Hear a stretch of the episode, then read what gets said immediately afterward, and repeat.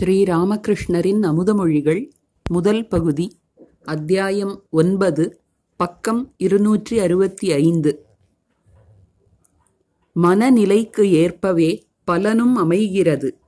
இரண்டு நண்பர்கள் தெருவழியாகச் சென்று கொண்டிருந்தனர். ஓரிடத்தில் பாகவதம் படித்துக் கொண்டிருந்தார்கள். ஒருவன் மற்றவனைப் பார்த்து வா நண்பா பாகவதம் கேட்கலாம் என்று சொல்லி உள்ளே நுழைந்தான். மற்றவன் உள்ளே எட்டிப் பார்த்துவிட்டு வெளியே சென்று ஒரு விலைமகளின் வீட்டிற்குப் போனான்.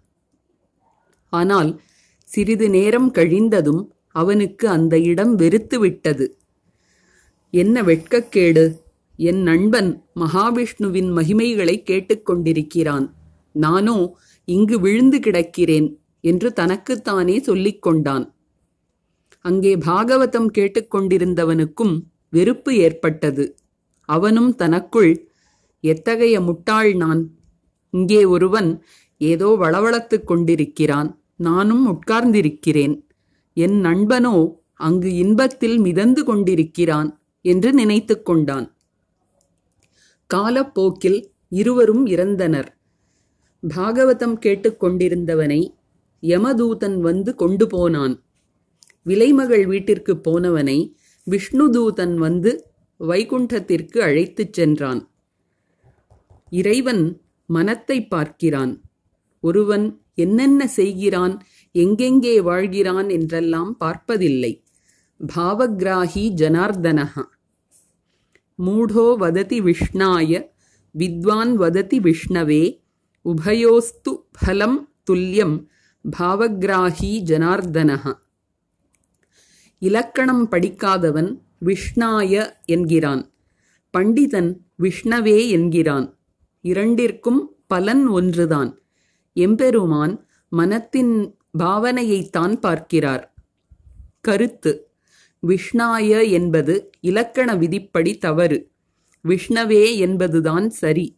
ஆனால் தவறாகச் சொன்னாலும் மனத்தில் அன்பு இருக்குமானால் இறைவன் மனத்தின் பாவனையை ஏற்றுக்கொண்டு உரிய பலனை வழங்குகிறார். கர்த்தாபஜா சம்பிரதாயத்தைச் சேர்ந்தவர்கள் மந்திரதீட்சை தரும்போது இப்போது மனம் முன்னுடையது என்பார்கள். அதாவது இப்போது முதல் எல்லாம் உன் மனத்தைப் பொறுத்தது. யாருக்கு மனம் நல்லதாக இருக்கிறதோ அவனது செயல்பாடுகள் நன்றாக இருக்கும்.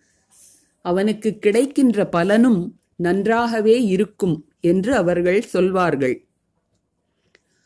உயர்ந்த மனநிலையின் காரணமாகவே ஆஞ்சநேயர் கடலை தாவிச் சென்றார்.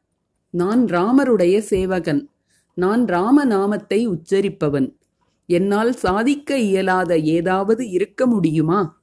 இப்படிப்பட்ட நம்பிக்கை அவருக்கு இருந்தது. அகங்காரம் இருக்கும் வரை அஜ்ஞானமும் இருக்கும். அகங்காரம் இருக்கும் வரை முக்தி கிடையாது. மாடு ஹம்மா ஹம்மா என்று கத்துகிறது. ஆடு மே மே என்று கத்துகிறது. அது காரணமாக அவைகளுக்கு எவ்வளவு துன்பம்? கசாப்பு கடைக்காரனிடம் வெட்டுப்படுகின்றன. அவற்றின் தோலை கொண்டு செருப்பு மிருதங்கம் போன்றவற்றை தயாரிக்கிறார்கள். அத்துடன் துன்பங்கள் முடியவில்லை. ஹிந்தி மொழியில் ஹம் என்றால் நான் என்று பொருள். மே என்றாலும் நான் என்றுதான் பொருள். நான் நான் என்று சொல்வதால் எவ்வளவு துன்பங்களை அவை அனுபவிக்க வேண்டியிருக்கிறது? கடைசியாக அவற்றின் நரம்பைக் கொண்டு பஞ்சடிக்கும் வில்லின் நாணை செய்கிறார்கள். பஞ்சை சுத்தம் செய்பவனின் கையில் போன பிறகு அது துஹு துஹு அதாவது நீ நீ என்று ஒலி எழுப்புகிறது. நீ நீ என்று சொல்ல ஆரம்பித்த பிறகுதான் விடுதலை. அதன் பிறகு துன்பம் இல்லை. இறைவா செயல் உன்னுடையது. நான் வெறும் கருவி மட்டுமே. இந்த உணர்வுதான் ஞானம். பணிவு இருந்தால்தான் உயர முடியும். சாதகப் பறவையின் கூடு கீழே இருக்கிறது. ஆனால் அது பறப்பதோ மிக மிக உயரத்தில். மேடான நிலத்தில் பயிர் செய்ய முடியாது. தாழ்ந்த இடம் வேண்டும். அங்குதான் தண்ணீர் தேங்கும். தண்ணீர் தேங்கினால்தான் பயிர் செய்ய முடியும். சிறிது கஷ்டப்பட்டாவது சத்சங்கத்தை நாட வேண்டும். குடும்பத்தில் உலகியல் பேச்சிற்கு மட்டும்தான் இடம் இருக்கிறது. இந்த நோய் அவனை விடாமல் பற்றிக்கொண்டு விட்டது. கிளி கூண்டில் வசிக்கும்போது ராம் ராம் என்று சொல்கிறது. ஆனால் அது காட்டை அடைந்து விட்டால் முன்போலவே கீ கீ என்று கத்த ஆரம்பித்து விடும். பணம் இருப்பதாலேயே ஒருவன் பெரிய மனிதன் ஆகிவிட மாட்டான். பெரிய மனிதனின் வீட்டிற்கு அடையாளம் ஒன்று உண்டு. அவனுடைய வீட்டின் எல்லா அறைகளிலும் விளக்குகள் ஏற்றப்பட்டிருக்கும். ஏழையால் அதிகமாக எண்ணெய் வாங்க முடியாது. அது காரணமாக அவனால் பல விளக்குகள் எரிய ஏற்பாடு செய்ய இயலாது. இந்த உடலாகிய கோயிலை இருள் சூழ்ந்ததாக வைத்திருக்க கூடாது. அதில் ஞான தீபத்தை ஏற்றி வைக்க வேண்டும். அகத்தில் ஞான தீபம் ஏற்றி பிரம்மமயியின் முகத்தைப் பார். எல்லோருமே ஞானம் பெறலாம். ஜீவாத்மாவும் பரமாத்மாவும். பிரார்த்தனை செய்யுங்கள். அந்த பரமாத்மாவுடன் எல்லா ஜீவாத்மாக்களும் இணைய முடியும். கேஸ் சமையல் எரிவாயு வருவதற்கான குழை குழாய் எல்லா வீட்டிலும் இணைக்கப்பட்டுள்ளது. கேஸ் கம்பெனியில் இருந்து கேஸ் பெற்றுக்கொள்ளலாம் மனு போடு. அங்குள்ளவர்கள் வேண்டிய ஏற்பாடு செய்து தருவார்கள். வீட்டில் விளக்கு எரியும். சியால்தஹாவில் ஆபீஸ் இருக்கிறது. எல்லோரும் சிரித்தனர். சிலருக்கு விழிப்புணர்வு உண்டாகிவிட்டது. அதற்கான சில அடையாளங்கள் உள்ளன. இறைவனைப் பற்றியதைத் தவிர வேறு எந்த பேச்சையும் கேட்பது அவர்களுக்கு சுவைப்பதில்லை. ஏழு கடல்களும் கங்கை யமுனை நதிகளும் நீர் நிரம்பியிருந்தாலும் சாதகப் பறவை மழை நீரை மட்டுமே விரும்புகிறது. தாகத்தால் தொண்டை வறண்டு வெடித்தாலும் அது வேறு எந்த நீரையும் பருகாது. குருதேவர் பாடுமாறு கூறினார். ராம்லாலும் காளி கோயிலில் வேலை பார்த்து வந்த ஒரு பிராமணரும் பாடினர். பிருந்தாவனமாம் என்றன் நெஞ்சில் புல்லாங்குழலிசை புரிகின்றாய். கண்ணபிரான் கையினிலே குழலைக் கொண்டான் கவினார்ந்த புன்முறுவல் இதழில் கொண்டான். அன்னையாம் ஷியாமாவின் அருட்பாத விண்வெளியில் என்னுடைய மனப்பட்டம் எழுந்துயர்ந்து பறந்ததம்மா. ஸ்ரீ ராமகிருஷ்ணர் பக்தர்களிடம் புலி மற்ற மிருகங்களை கப் கப் என்று தின்கிறது. அதுபோல் அனுராகம் என்னும் புலி காமம் குரோதம் போன்ற எல்லா எதிரிகளையும் தின்றுவிடுகிறது. கடவுளிடம் ஒருமுறை அனுராகம் உண்டாகிவிட்டால் காமம் குரோதம் எதுவும் நிலைக்காது. கோபியருக்கு அந்த நிலை கிடைத்திருந்தது.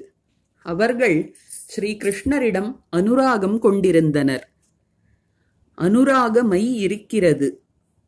தோழி எல்லா திசைகளிலும் நான் கிருஷ்ணமயமாகவே காண்கிறேன். என்று தோழியிடம் சொன்னாள் ராதை. அதற்கு அந்த தோழி ராதா நீ உன் கண்களில் அனுராக மையை தீட்டியிருக்கிறாய். அதனால்தான் அவ்வாறு காண்கிறாய் என்று பதில் கூறினாள். தவளையின் மண்டையைச் சாம்பலாக்கி அதை கொண்டு மை தயாரித்து அந்த மையை கண்களில் தடவிக்கொண்டால் எல்லா திசைகளிலும் பாம்பு மயமாகத் தெரியுமாம். வெறும் காமினி காஞ்சனத்தில் உழல்பவர்கள் இறைவனை ஒரு முறை கூட நினைக்காதவர்கள் பத்த ஜீவர்கள். இவர்களைக் கொண்டு என்ன பெரிய காரியத்தை சாதிக்க முடியும்? இவர்கள் காக்கை கொத்திய மாம்பழம் போன்றவர்கள். அந்த மாம்பழம் இறைவனுக்கு படைக்கவும் உதவாது தின்பதற்கு நாமும் தயங்குவோம். பத்த ஜீவர்கள் உலகியல் மக்கள். இவர்கள் பட்டுப்புழுவை போன்றவர்கள். அவை விரும்பினால் கூட்டை கிழித்து கொண்டு வெளியே வர முடியும். ஆனால் தாங்களே கட்டிய கூடு ஆயிற்றே விட்டுவிட்டு வெளியே வர இயல்வதில்லை. முடிவு அவை அங்கேயே சாகின்றன. முக்த ஜீவர்கள் காமினி காஞ்சனத்தின் பிடியில் இல்லை.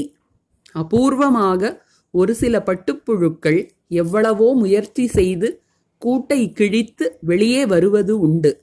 ஆனால் அவை ஏதோ ஒன்றிரண்டு மட்டுமே. மாயை மோகத்தில் ஆழ்த்துகிறது. ஏதோ ஓரிருவருக்கு ஞானம் கிடைக்கிறது. அவர்கள் மாயையின் இந்திரஜாலங்களுக்கு உட்படுவதில்லை. காமினி காஞ்சனத்திற்கு வசப்படுவதில்லை. பிரசவ அறையின் பொடிகள் வைத்துள்ள பானையின் துண்டை காலில் கட்டி இருப்பவர்களை ஜால வித்தைக்காரனின் டியாம் டியாம் சத்தங்கள் மயக்க முடியாது.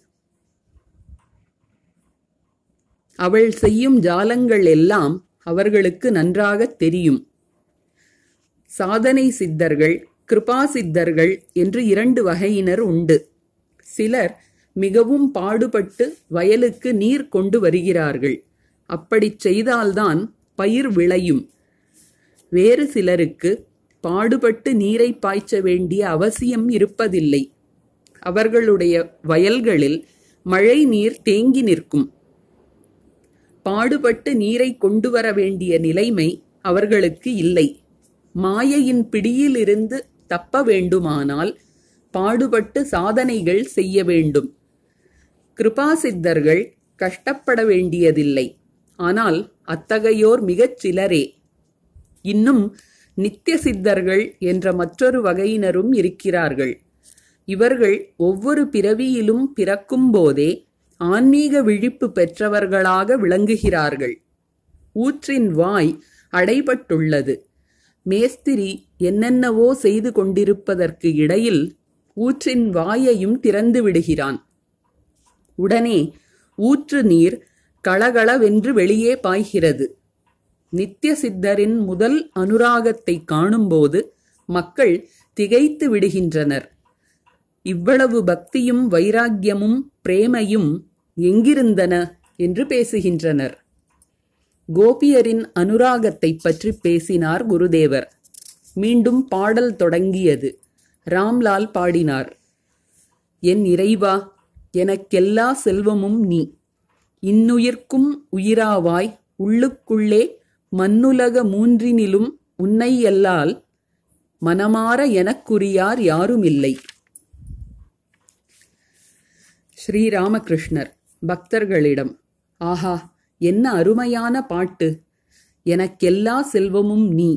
என்ன அற்புதமான கருத்து அக்ரூரர் வந்த பிறகு கோபியர் ராதையிடம் ராதா உன்னுடைய எல்லா செல்வங்களையும் அபகரித்துச் செல்ல இதோ இவர் வந்திருக்கிறார். என்று தெரிவித்தார்கள்.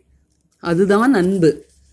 பகவானுக்காக அவர்களது உள்ளம் எப்படியெல்லாம் துடித்தது? பாடல் தொடர்ந்தது. ஓடிவரும் தேரின் உருள்கின்ற சக்கரத்தை நாடி நீர் சென்று நடுவில் தடுக்காதீர். பாட்டை கேட்டவாறே குருதேவர் சமாதியில் மூழ்கினார். பக்தர்கள் கண்ணிமைக்காமல் அவரை பார்த்தபடி இருந்தனர்.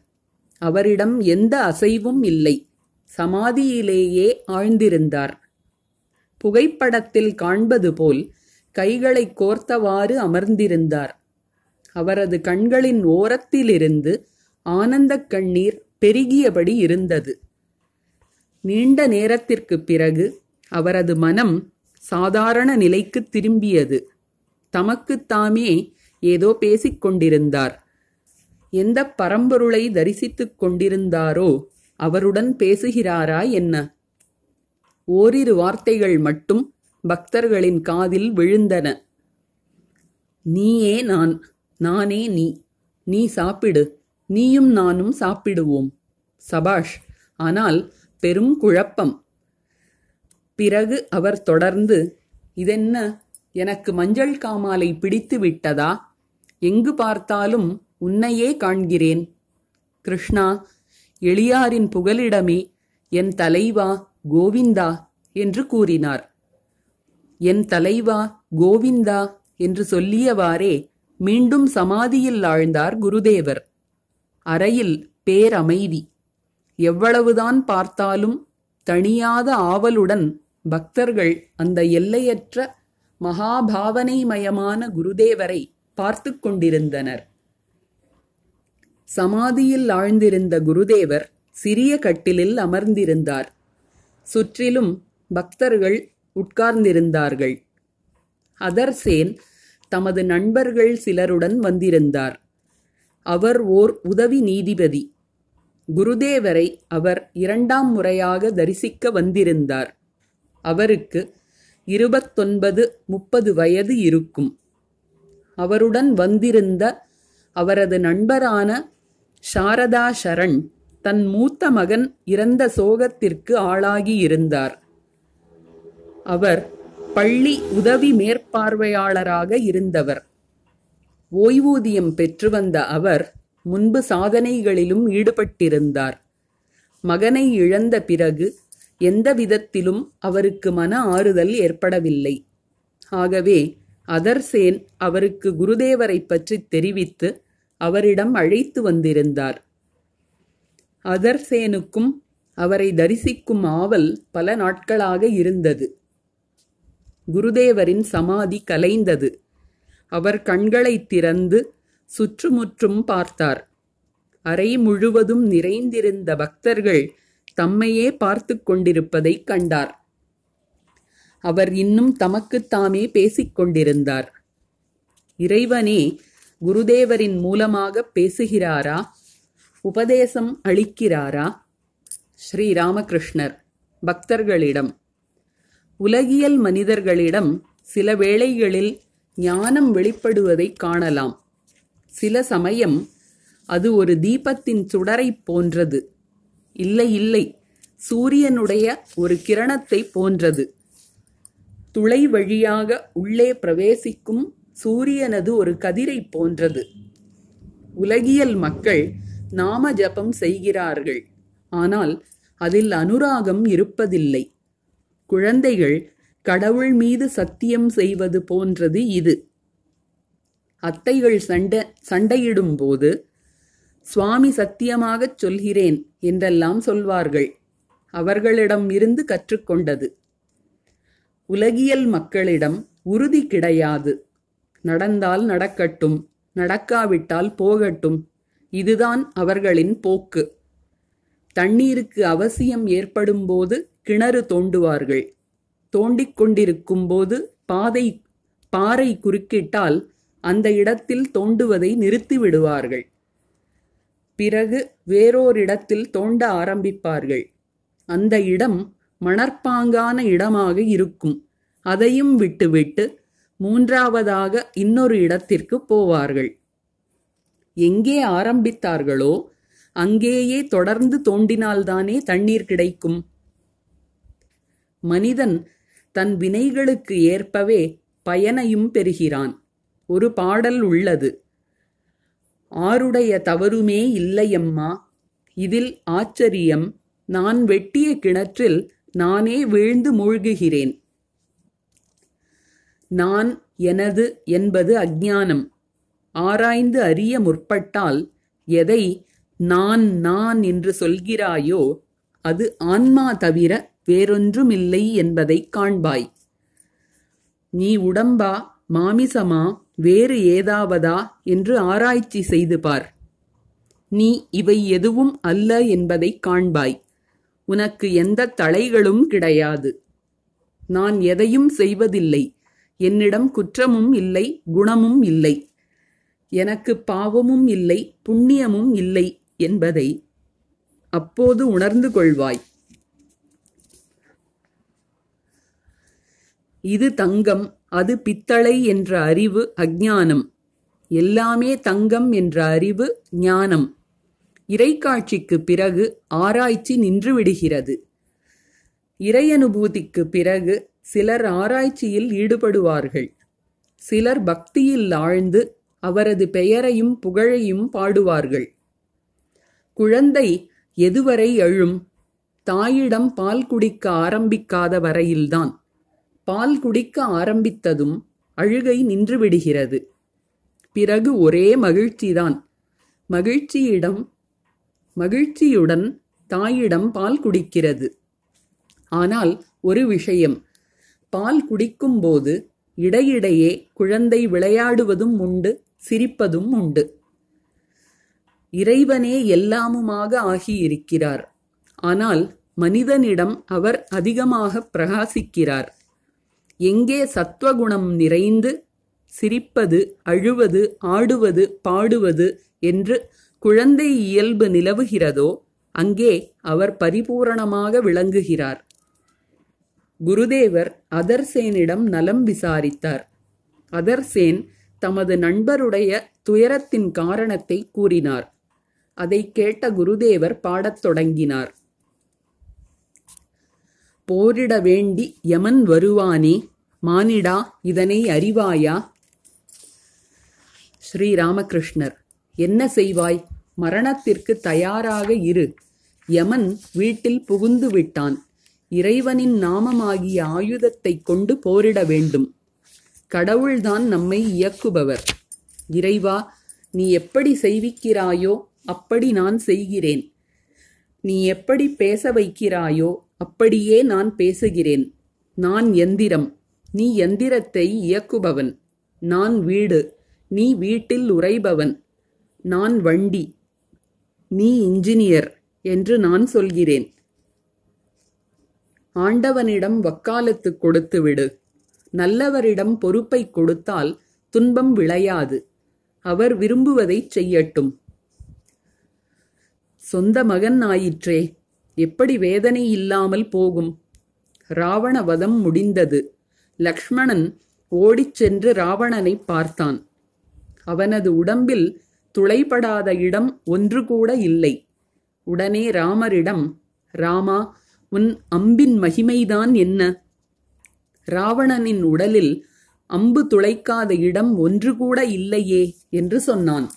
அதற்கு ராமர் தம்பி நீ பார்க்கும் துளைகள் அம்பால் ஏற்பட்டவை அல்ல. புத்திர சோகத்தால் ராவணனின் எலும்புகள் நொறுங்கிப் போயிருக்கின்றன. அந்த துளைகள் அவனது புத்திர சோகத்தின் சின்னங்கள். சோகம் எலும்பு வரை சென்று துளைத்திருக்கிறது. என்று கூறினார். ஆனால் இந்த அனைத்தும் நிலையற்றவை. வீடு மனைவி மக்கள் எல்லாம் இரண்டொரு நாட்களுக்கு மட்டுமே. பனைமரம்தான் உண்மை. இரண்டொரு பனம்பழங்கள் உதிர்ந்துவிட்டன. இதற்கு வருத்தம் ஏன்? படைத்தல் காத்தல் அழித்தல் ஆகிய மூன்று தொழில்களை கடவுள் செய்கிறார். மரணம் சர்வ நிச்சயமான ஒன்று. பிரளய காலத்தில் எல்லாம் அழிந்துவிடும். எதுவும் மிஞ்சாது. அம்பிகை அடுத்த படைப்பிற்கான விதைகளை சேகரித்து மட்டும் வைக்கிறாள். புதிய படைப்பின் போது அவற்றை வெளியே கொண்டு வருகிறாள். பாட்டிகள் கண்டதையெல்லாம் ஒரு கலையத்தில் போட்டு வைப்பது போல். எல்லோரும் சிரித்தனர். அந்த கலயத்தில் வெள்ளரி விதை கடல் நுரை வாயு மாத்திரை எல்லாம் இருக்கும். சிறிய சிறிய பொட்டலங்களாக கட்டி வைத்திருப்பாள். ஸ்ரீராமகிருஷ்ணர் தமது அறையின் வடகிழக்கு வராந்தாவில் நின்று அதர்சேனுடன் பேசிக் கொண்டிருந்தார் ஸ்ரீராமகிருஷ்ணர் நீ ஒரு டெபுட்டி உதவி நீதிபதி. டெபுட்டி மேஜிஸ்ட்ரேட் இந்த பதவியும் கடவுளின் அருளால்தான் கிடைத்திருக்கிறது. அவரை மறக்காதே. ஒன்றை நினைவில் கொள். எல்லோரும் ஒரே வழியில்தான் போயாக வேண்டும். இங்கே ஏதோ ஓரிரு நாட்களுக்குத்தான் உலகம் ஒரு கர்ம பூமி இங்கு வேலை செய்ய வந்திருக்கிறோம். கிராமத்தில் சொந்த வீடு உள்ளவர்கள் கல்கத்தாவிற்கு வந்து வேலை பார்த்துச் செல்வதைப் போல். ஓரளவிற்காவது வேலைகளில் ஈடுபடுவது இன்றியமையாதது. அதுவும் ஒரு சாதனைதான். கடமைகளை விரைவில் முடித்துவிட வேண்டும். பொற்கொல்லன் பொன்னை உருக்கும்போது நெருப்பு நன்றாக எரிந்து விரைவில் பொன் உருகுவதற்காக துருத்தி விசிறி ஊதுகுழல் எல்லாவற்றையும் பயன்படுத்தி காற்றை வீசுகிறான். பொன் உருகிய பிறகு ஆம் இனி புகைப்பிடிக்க தயார் செய் என்கிறான். அதுவரை நெற்றியில் இருந்து வியர்வை வழிந்து கொண்டிருந்தது. ஆனால் இப்போதோ புகை குடிக்கலாம். திடமான உறுதி வேண்டும். அப்போதுதான் சாதனைகளில் ஈடுபட முடியும். உறுதியுடன் கூடிய ஈடுபாடு மிக அவசியம். கடவுளின் திருநாமம் என்ற விதையில் மகத்தான சக்தி இருக்கிறது. அது அறியாமையை அழித்துவிடும். விதை எவ்வளவு மென்மையானது. முளையும் எவ்வளவு மென்மையானது என்றாலும் அது கடினமான பூமியை பிளந்து கொண்டு வெளியே வருகிறது. பூமி வெடித்து விடுகிறது. காமினி காஞ்சனத்தின் மத்தியில் வாழ்ந்தால் மனம் தடுமாறுகிறது. எச்சரிக்கையாக இருக்க வேண்டும். துறவிகளுக்கு அவ்வளவாக பயம் இல்லை. உண்மையான துறவி காமினி காஞ்சனத்தில் இருந்து விலகி வாழ்கிறான். ஆகவே சாதனைகள் செய்து வந்தால் மனத்தை எப்போதும் இறைவனிடம் வைக்க முடியும். எப்போதும் கடவுளிடம் மனத்தை செலுத்த முடிந்தவர்களே உண்மையான துறவிகள். அவர்கள் தேனீயைப் போன்றவர்கள். தேனீ மலர்களில் மட்டுமே அமர்ந்து தேனை அருந்தும். உலகில் காமினி காஞ்சனத்திற்கு இடையில் வாழ்பவர்கள் மனத்தை கடவுளில் வைக்கலாம். ஆனால் அது இடையிடையே காமினி காஞ்சனத்தை நாடிப் போய்விடும். அவர்கள் சாதாரண ஈயைப் போன்றவர்கள். அது தின்பண்டத்திலும் அமரும் புண்ணில் அமரும் மலத்திலும் அமரும். எப்போதும் மனத்தை கடவுளிடம் வை. ஆரம்பத்தில் கொஞ்சம் சிரமப்பட வேண்டியிருக்கும். பிறகு பென்ஷன் ஓய்வூதியம் பெற்று மகிழ்ச்சியாக இருக்கலாம்.